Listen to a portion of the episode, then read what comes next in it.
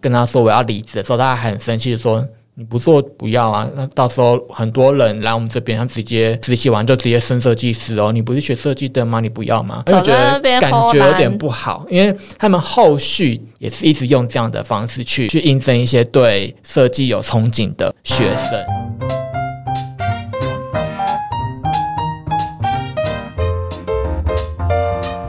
亲爱的听众们，喜爱我们的节目，记得按下订阅的按钮，也欢迎在 Apple Podcast、Spotify。KKBOX、First Story、Song On 等各大平台留下五颗星，让我们知道。也可以搜寻我们的节目 IG KKLIN 零八一五留言参与节目投票或讨论跟私讯。还有还有，点击赞助网址加入我们的抖内计划，抖内赞助还有精美的回馈小礼物哦。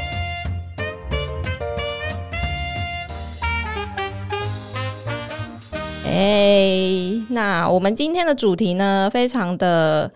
平常 本来应该要说什么非常特别，没有很特别啊？为什么是卡哥想要聊打工？因为从很小的时候就开始打工了，那时候应该是还没有成年，所以你以前就是苦工、童工，也不是苦工，就是一个爱钱的少年，爱钱的少年，爱钱少年就是喜欢花钱，然后零用钱不够，就是想要去多讨一些零用金。哦，那对，在聊这个主题之前呢，我在 IG 上面就是有分享两个投票这样子。第一个是打工也应该算是出社会前必修的学分吗？你觉得是一定要打工过，还是说哎不用啦，就是把书读好就好了？其实这个算是我们在学生的时候每一个人啊需要面对的问题。如果小时候发现同学、大学同学没有打工过，其实也会有一点点，你说鄙视吗？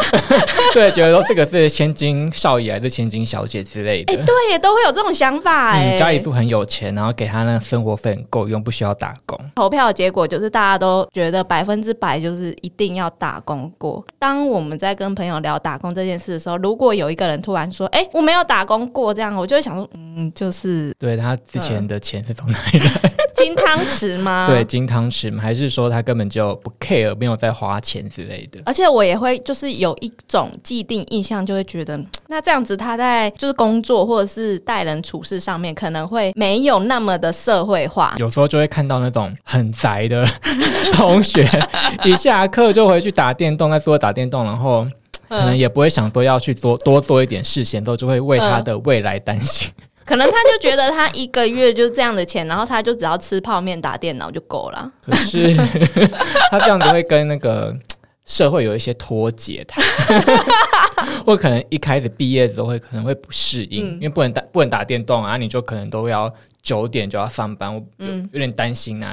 可是你知道有一种情况是，他可能他本身的意愿是。我想要去打工，但是他爸妈就说：“你先不要，你就是先把书读好。那如果你对钱有什么困难，你就是跟我讲。”有这种爸妈。其实打工不一定要花很多时间呢。其实有时候不是系上会有一些什么工读生嘛，学校啊，然后助教啊，或者什么那个都可以提升自己的经验。要不然还会有一群是嗯不打工，但是社团经验很丰富的那种同学，也是有可能哦。所以说，想要参与一些事物去提升自己的话，你可以去参加社团。对对对，就是还是要多参与一些公共的活动哦。所以你的前提应该是，并不是说，哎，我们就是要出来，就是一定要赚钱还是什么？你是希望这个人在出社会前可以有一点稍微的，就是被社会化这样子。对，然后跟大家可能会比较容易嗯讨论，或者是遇到一些要解决的，或者是有些困难的问题，他会比较有经验去答复。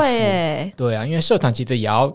可能跟找赞助商啊，课程不会教你，那个都需要靠社团或者是一些你可能自己去外面的工作经验体会到的。那我觉得这个也蛮有道理的。第二个的话，我觉得这个也是蛮经典的问题。第二个投票，我就设定说，当你收到两张就是职场新鲜人的履历，有两张履历，一个是就是他打工经验实在是太丰富了，另外一个就是哎他完全就是没有打工经验。那我就问说。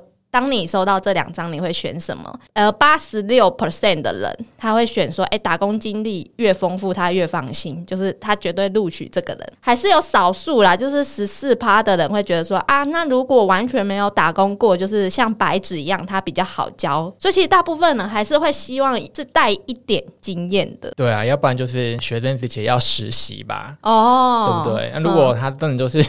打工实习社团都没有，这个看到会会有点惊惊讶，对，就直接刷掉吗？对对，会有点刷掉，不然就是可能想要面试来看看他到底会讲些什么。你还会让他有面试的机会？也许他可能学历很好。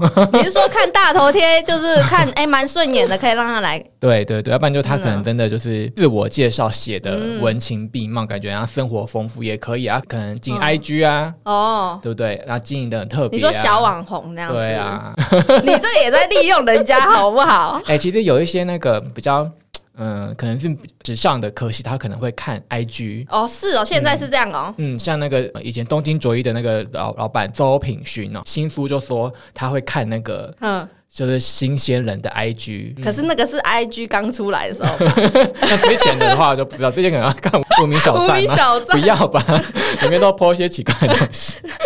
他或者是说，可能会不会以后变成看小红书？哦，对啊，小红书会有很多那个自己的作品。那如果是你的话，你觉得你会录取怎样的人呢？如果他没有打工经验的话，嗯，就是真的就是看他的社团经验有没有参加比赛啊，嗯，有没有呃跟系上有什么互动的一些成绩，或者他有在国外嗯交换学生，然后这个都是可以做参考的。他如果之前有打工过，会觉得说，因为他可能稍微有一点成熟，因为他对。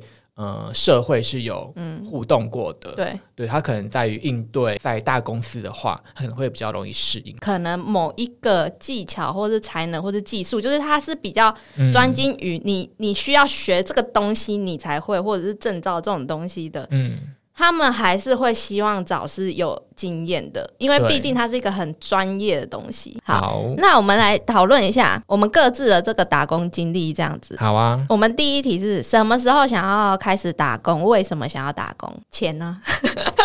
对，你也是钱吗？应该说少年时期就是追求一个比一般的同学在更更高收入。不对，不对更熟龄的感觉，什么意思啊？你是追求一个形象啊？就是想要追求一个，就是比大家懂比较多事情。这是你个人的成就达成，但是你你这个不算为了钱哎。嗯，其实它一部分是为了钱，因为 为了达到那个目标，就需要去花一些钱 投资和置装。因为小时候嘛，会看很多杂志，然后就会看到，哎，好想要打扮成那样，然后好想要去擦擦擦撒弄，我好想要跟。班上某一些可能指标人物，你说系学会会长，就是可能大概有一样的 牌子的衣服，或者是可能是可能大家平常下下课会去喝饮料，然后可能想说，哦不想喝咖啡，我已经翻白眼。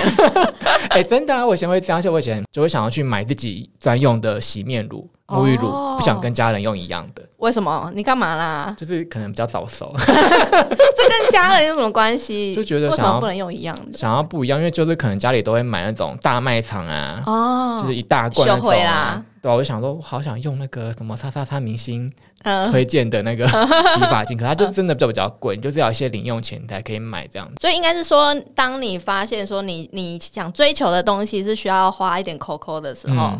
你就觉得我应该就是出来赚那个钱，这样你不会想要跟家里拿钱，就是有固定的的零用钱。然后我觉得我的不够，我的那个那时候的物欲已经超出我的那个零用钱。那被塞啦。其实我就是小时候就是很，你是不是对于物质上面的追求会有你自己独特的品味？这样哦，对啊。那我我想要开始打工，是因为我是在台中读书，所以我是租房子本来就是要一笔费用，嗯，然后你又要生活费，然后你读书你又要书本的费用、学杂费什么，所以那时候我就想说，生活费这个东西，我实在是不好意思再跟我爸就是开口要钱，我很讨厌跟人家伸手拿钱，所以每次跟我爸要钱的时候，我都觉得有点有有一种坎过不去，然后就是。很难开口，光是我没有选台北的学校，我已经让他花了不少钱了，所以我就很难再开口跟他要生活费，尤其是吃东西这些，或者是你可能放假你想要出去玩，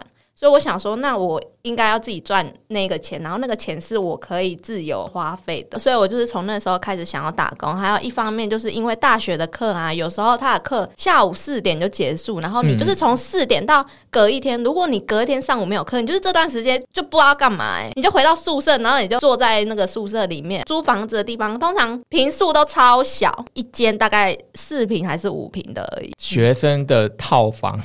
都是补平哎，对啊，就是都这样啊。但是就就觉得能租得起，就觉得很开心了。但就是关在里面，然后你如果从下午四点，然后关关关关到隔一天，可能 maybe 你下午一两点才有课，你就是感觉会会 k 笑哦，对啊，因为你不知道干嘛，你不知道去哪里，所以我就从那时候觉得说这些时间可以拿来打工这样。那一开始我们总是会有对于打工的想象，打工想象就是端盘子啊，然后穿着围兜围裙的人。你是有对 围兜都有特殊的那个，是不是？咖啡店不是都会用那个围兜兜嘛？或者是围裙或者制服啊，就会觉得哎，我要想要穿嗯，比如说星巴克的制服，或者说我想去穿什么 Fridays 的制服，就是那时候的想象就是这么肤浅。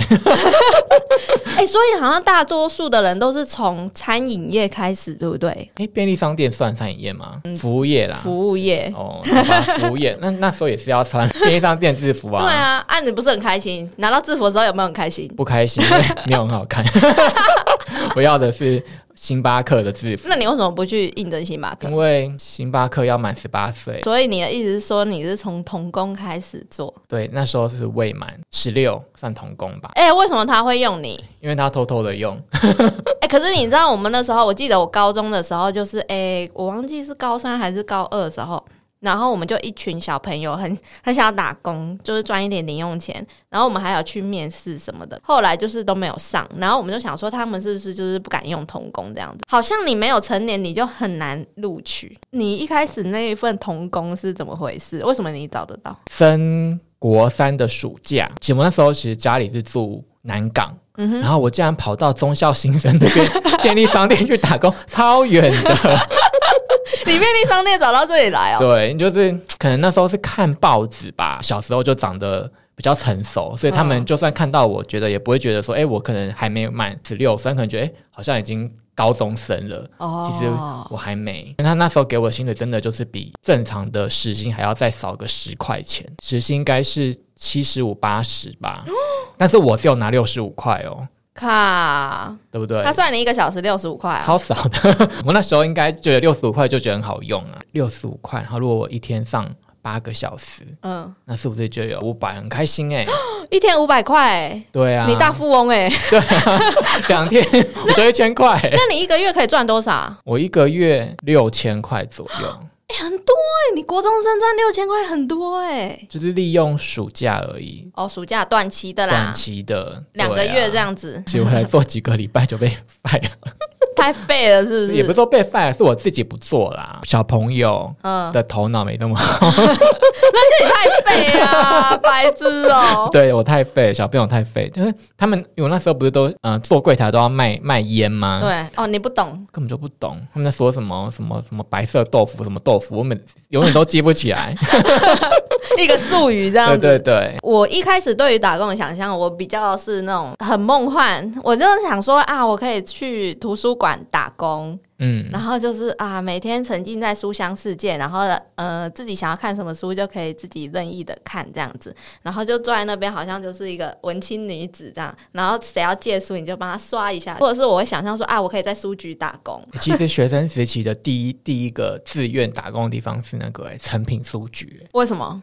觉得就是你刚刚说的啊，文青啊，然后翻翻书啊，然后整理书啊，我觉得他们还是会挑啦。他们会挑长相，对，他们会挑长相，然后要有点气质，对，有没有文青感？然后面试还问你说喜欢看什么书，从什么类别职业开始找？我觉得应该跟你自己读的科系有关。像我是读护理系，所以我那时候就是先找例如药局啊。诊所啊，就是打工性质的那一种，柜台挂号啊之类的，不参考科系。大家的第一直觉好像都是从餐饮业开始，所以那时候大学的时候，我就超多同学他们是在麦当劳打工。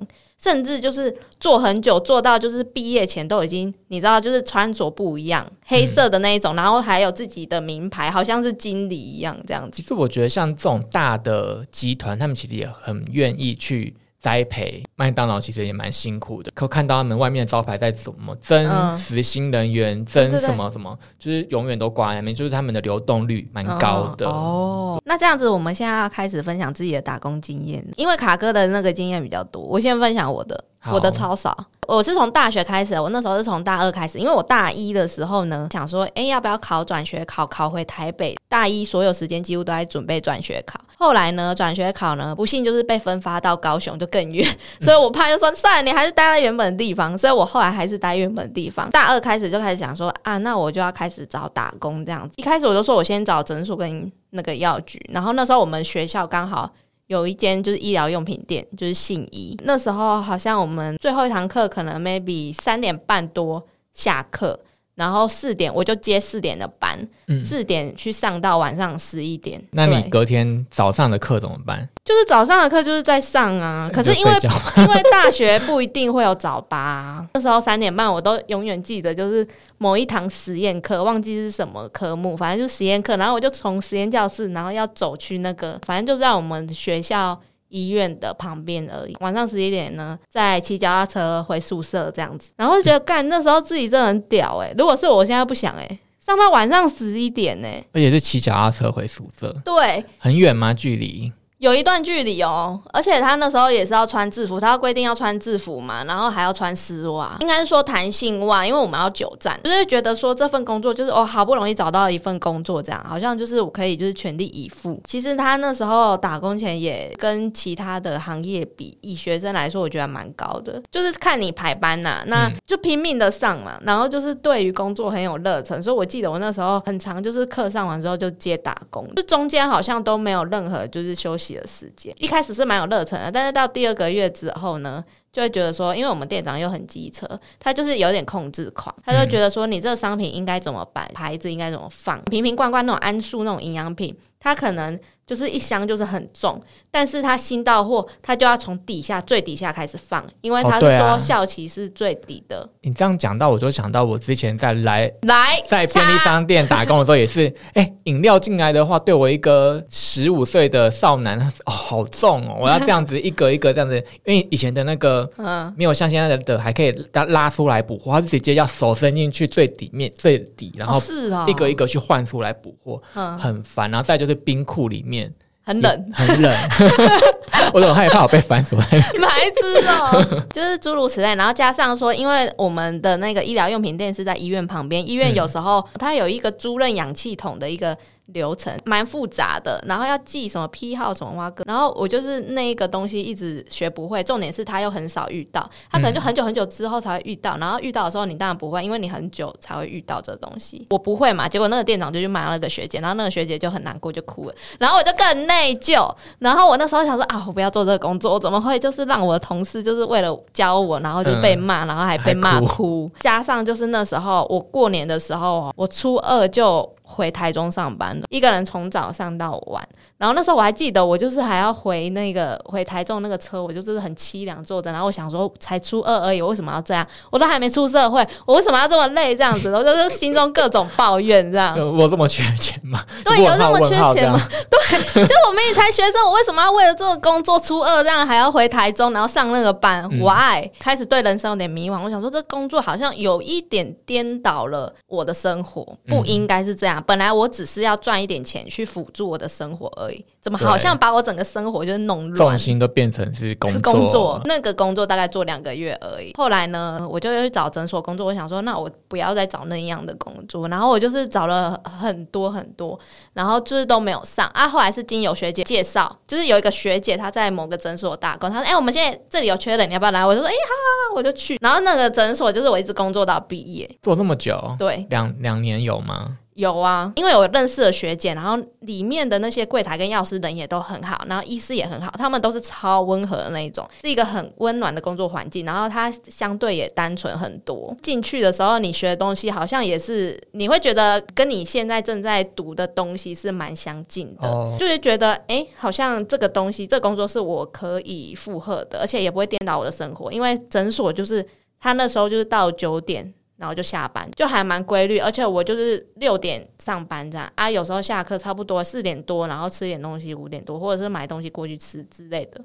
就那时间可以配合很刚好啊！我实习的时候也不会觉得压力很大，因为就做习惯了，所以我那工作就做到毕业。所以我打工的经历大概就这两个，这两个 对，就这两个啊！就是因为第二个太稳定了，应该说我没时间，然后加上他给我的薪水是我觉得足够的。第一个应该就是店长的问题。对，第一个第一个有一点震撼教育，就是觉得啊，这个就是出社会这样子。但是我反而跟你有一点不一样，就是我反而大学时期的打工较没这么丰富。啊，不然你是怎样？你是哪个时期？因为我大学是学设计，然后我们我们一下课。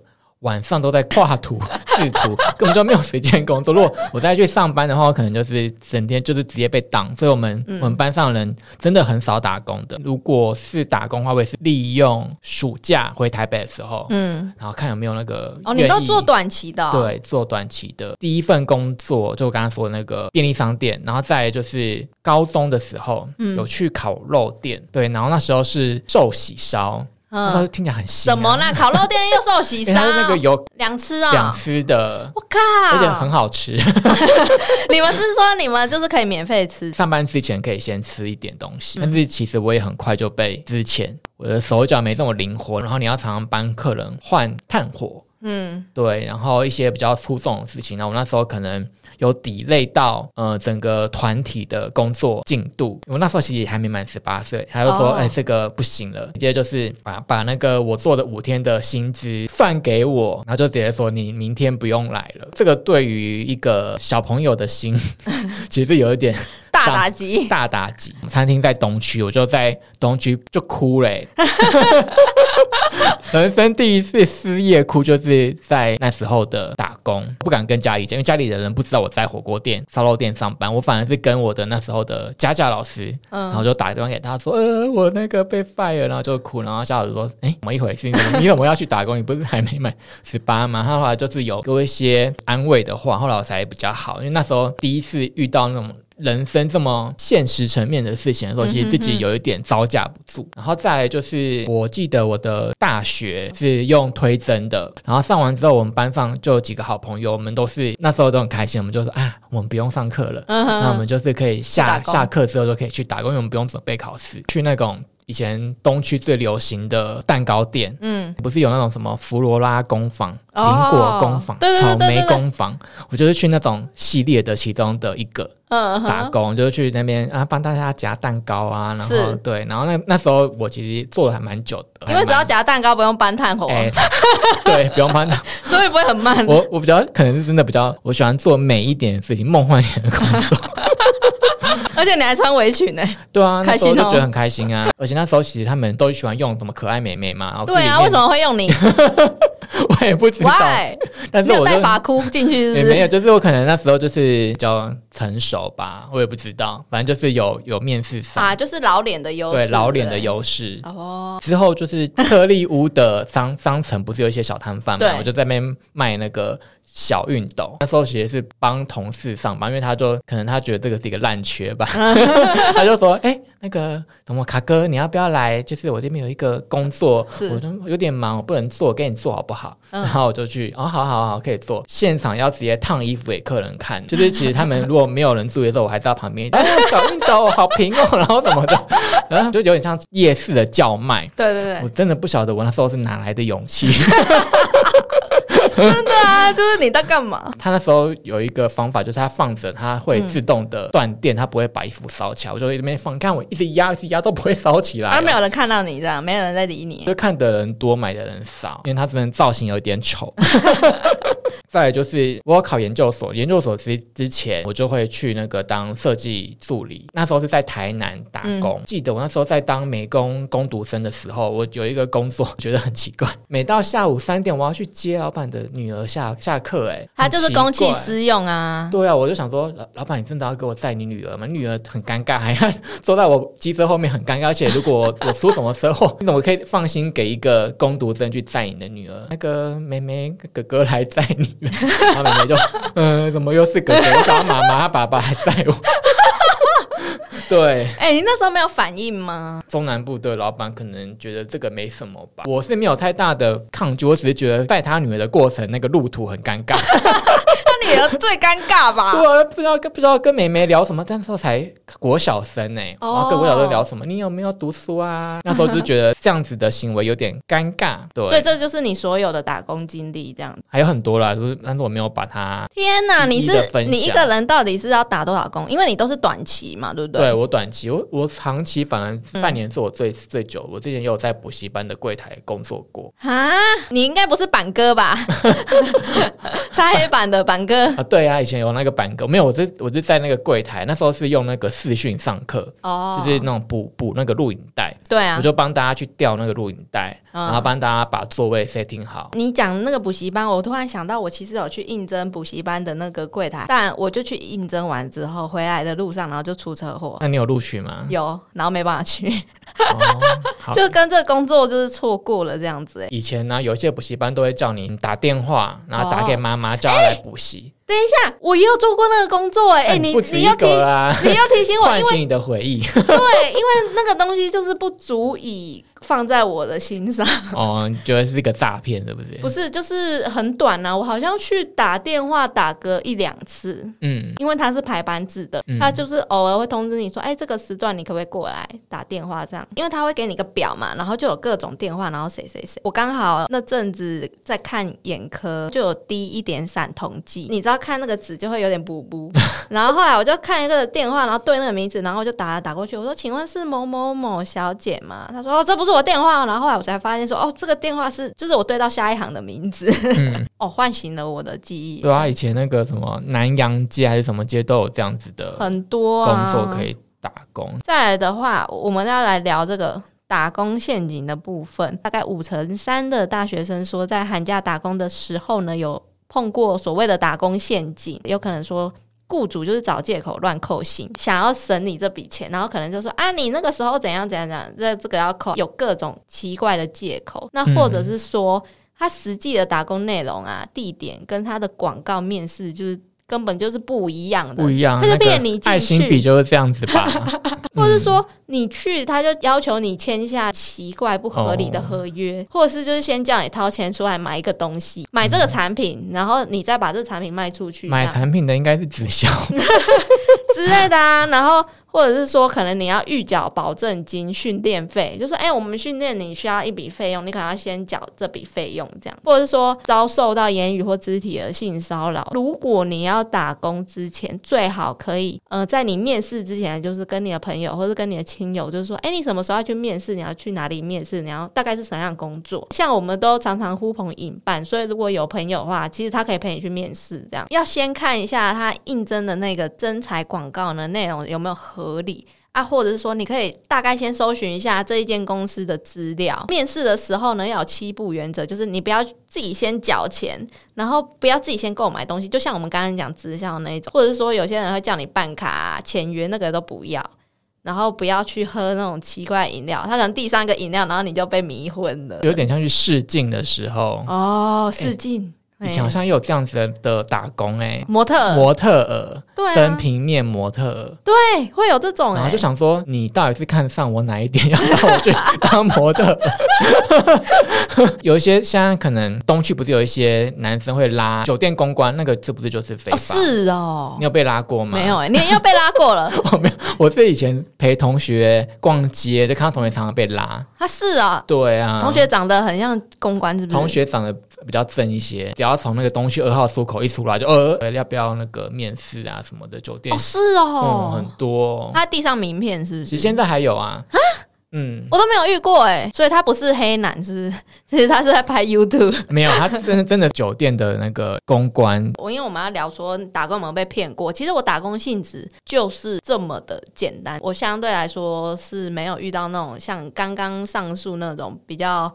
特殊的情况？我之前在台南当一个设计师的助理，的确两位很很奇怪，就写设计师实习生助理，可能你做了一个月，他要发薪水给你的时候，就会给超少，你就会说为什么我的薪水这么少？然后就去问他，因为我那时候其实是从早上九点一直跟设计师做到他们下班的，他们而且设计师常常加班，我们要我要一直陪他加班，时薪只有。七十二块，而且还不算你加班的哦。他都说：“啊，你是实习生啊，你不知道吗？”啊，傻眼了。对啊，然后后来他跟他说我要离职的时候，他还很生气的说：“你不做不要啊，那到时候很多人来我们这边，他直接实习完就直接升设计师哦。你不是学设计的吗？你不要吗？”就觉得感觉有点不好，因为他们后续。也是一直用这样的方式去去应征一些对设计有憧憬的学生，有一点在贩卖人家的憧憬，对不对？你有跟我们学校签实习合作吗？哦，也没有啊，我觉得我被骗了。没有，我觉得整个全部的重点就在于说，你进来之前他都没有跟你讲清楚啊，还是是你没有问清楚？之前都没有讲清楚的话，你就不能事后又找了一堆借口去扣人家薪水，还说什么你实习生就应该是这样啊？你为什么前面不讲？也没有合约，也没有给一个什么，他就是没有一个白。白纸黑字嘛，对，而且他还会用威胁，就你要走之后，就是说，啊，你这样子，我有被威胁，对呀，你现在才恍然大悟吗？对，我那时候觉得老板怎么变了一个人，好可怕哦！讲到钱就这样子，那因为你刚刚说你之前是有在研究生的时候找过一些工作，以研究生的身份去应征工作的话，应该有一些企业会想用你，但是有一些企业会。就不想用你，让你找打工的时候，你有刻意说去找哪一种性质的工作吗？其实我就是还是想做餐饮业，就有一种习惯了。就以前以前打工就是有做这些，我觉得就是夹蛋糕，对我就我可以做。然后我后来就是去某一个泰式集团连锁的，然后那时候在南部也有一些分店，其中就有一个店长，是真的每次看到我，他就他就看你不顺眼呐，对，就是看我不顺眼，然后然后他就知道我是现在是在读研究所，然后来打。打工，他就是有一种偏见，他就觉得说研究生没受过什么苦，都在读书，很喜欢给我排苦工。那时候工作是说内场先做个一个月，嗯，然后之后就会上外场。然后我发现每次只要他。帮我排的班，我永远都是在内场。然后想说，这个就是有一种有一种刻板印象啊。可能我那时候动作稍微比较慢一些，他就会用一些说：“哎，速度这么多，然后这种事情都没有做好。”他会这样直接跟你讲啊？嗯，他会这样直接跟我讲。傻眼呢！我就那时候觉得有一有一点，只是就是还不够熟，因为你都一直给我排内场，不然到外场我一定会还是需要一些适应期。他就觉得我应该要跟现在的同事一样 tempo。嗯，我已经很努力了。后来我就觉得说，好吧，那可能真的就是。是学历，这可能在一些工作上，工作上可能还是会有一些刻板印象。那我就觉得说，好吧，那我就去从助教开始。我觉得这比较适合你啊。通常研究生其实第一个要找的就是助教，哎，很少会像你就是执着于餐饮业，所以我才被 被刻板印象。对啊，你以为你夹蛋糕很厉害吗？我只是想要多赚一些。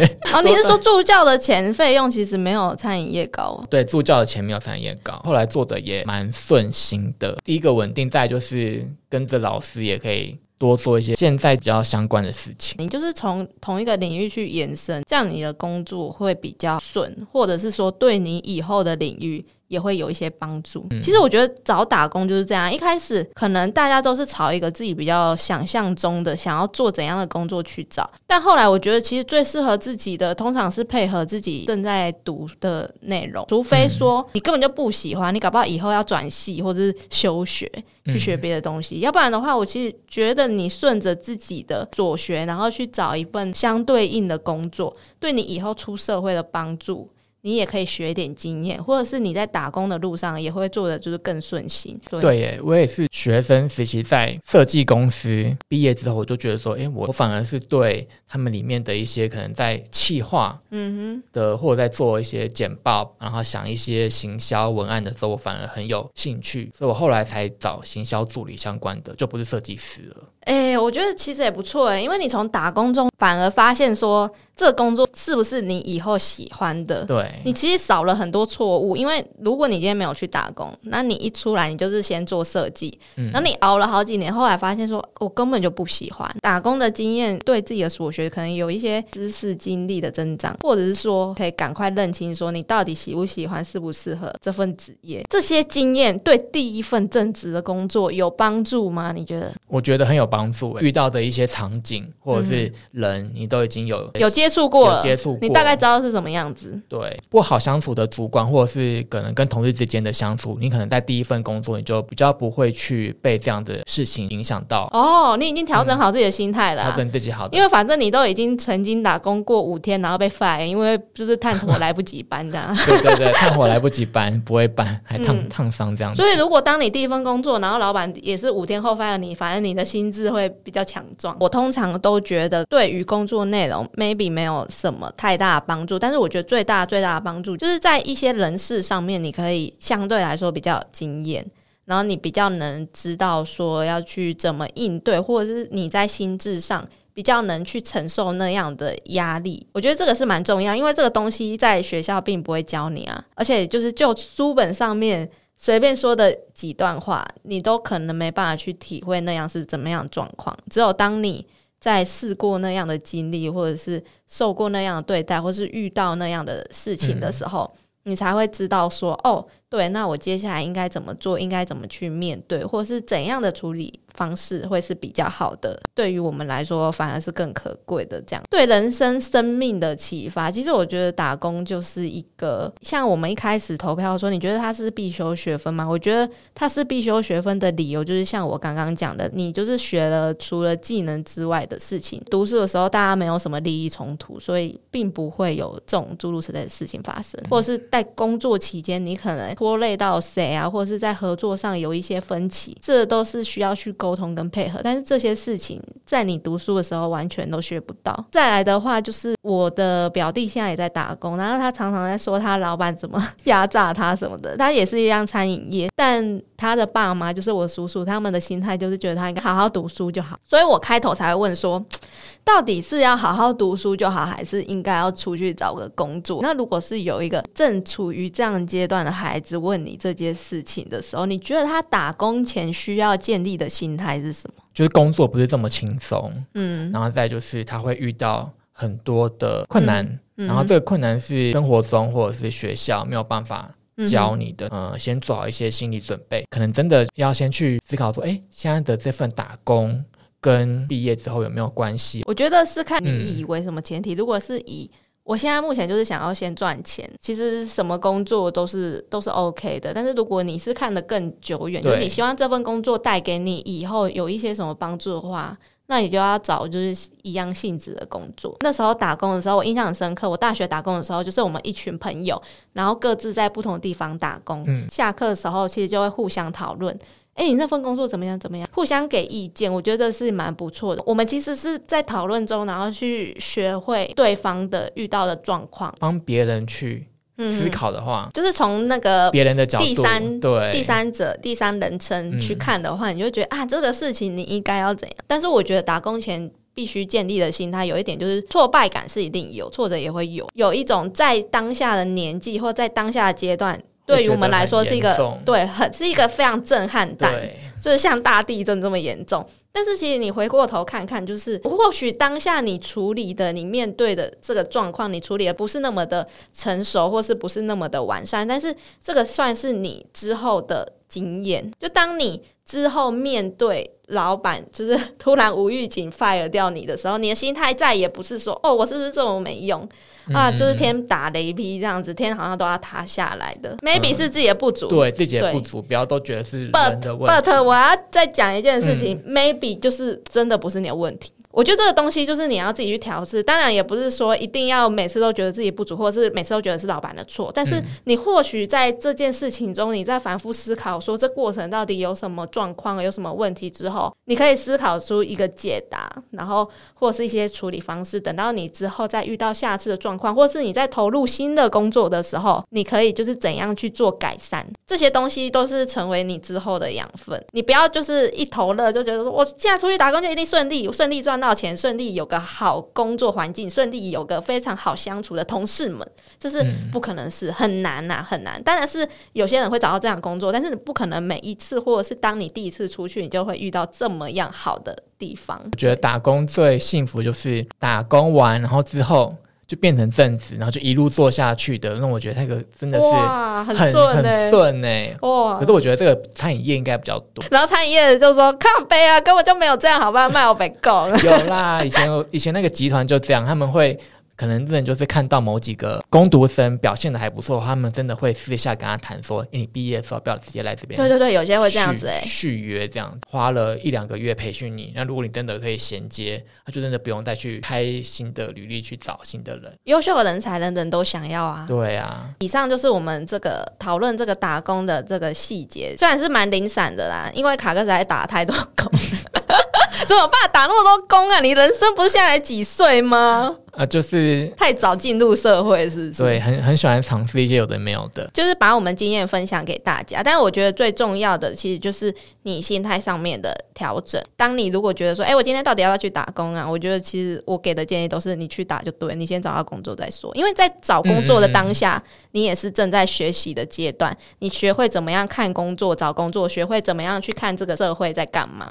对，怎么判断？对，怎么判断？面试，嗯，我觉得打工有一部分帮助，就是你之后毕业之后，你面试，你可能就会比较有经验。对，哎，这很重要哎，而且就不会那么紧张。对，大概知道面试过程要干嘛，那大概知道老板问的可能是什么问题。对，然后你的妆容要怎样？哦，对，这个很重要。我觉得这个也是一部分的这个。经验的获得。那今天喜欢我们这集节目，可以给我们五颗星。那我们就下次见喽，拜拜，拜拜。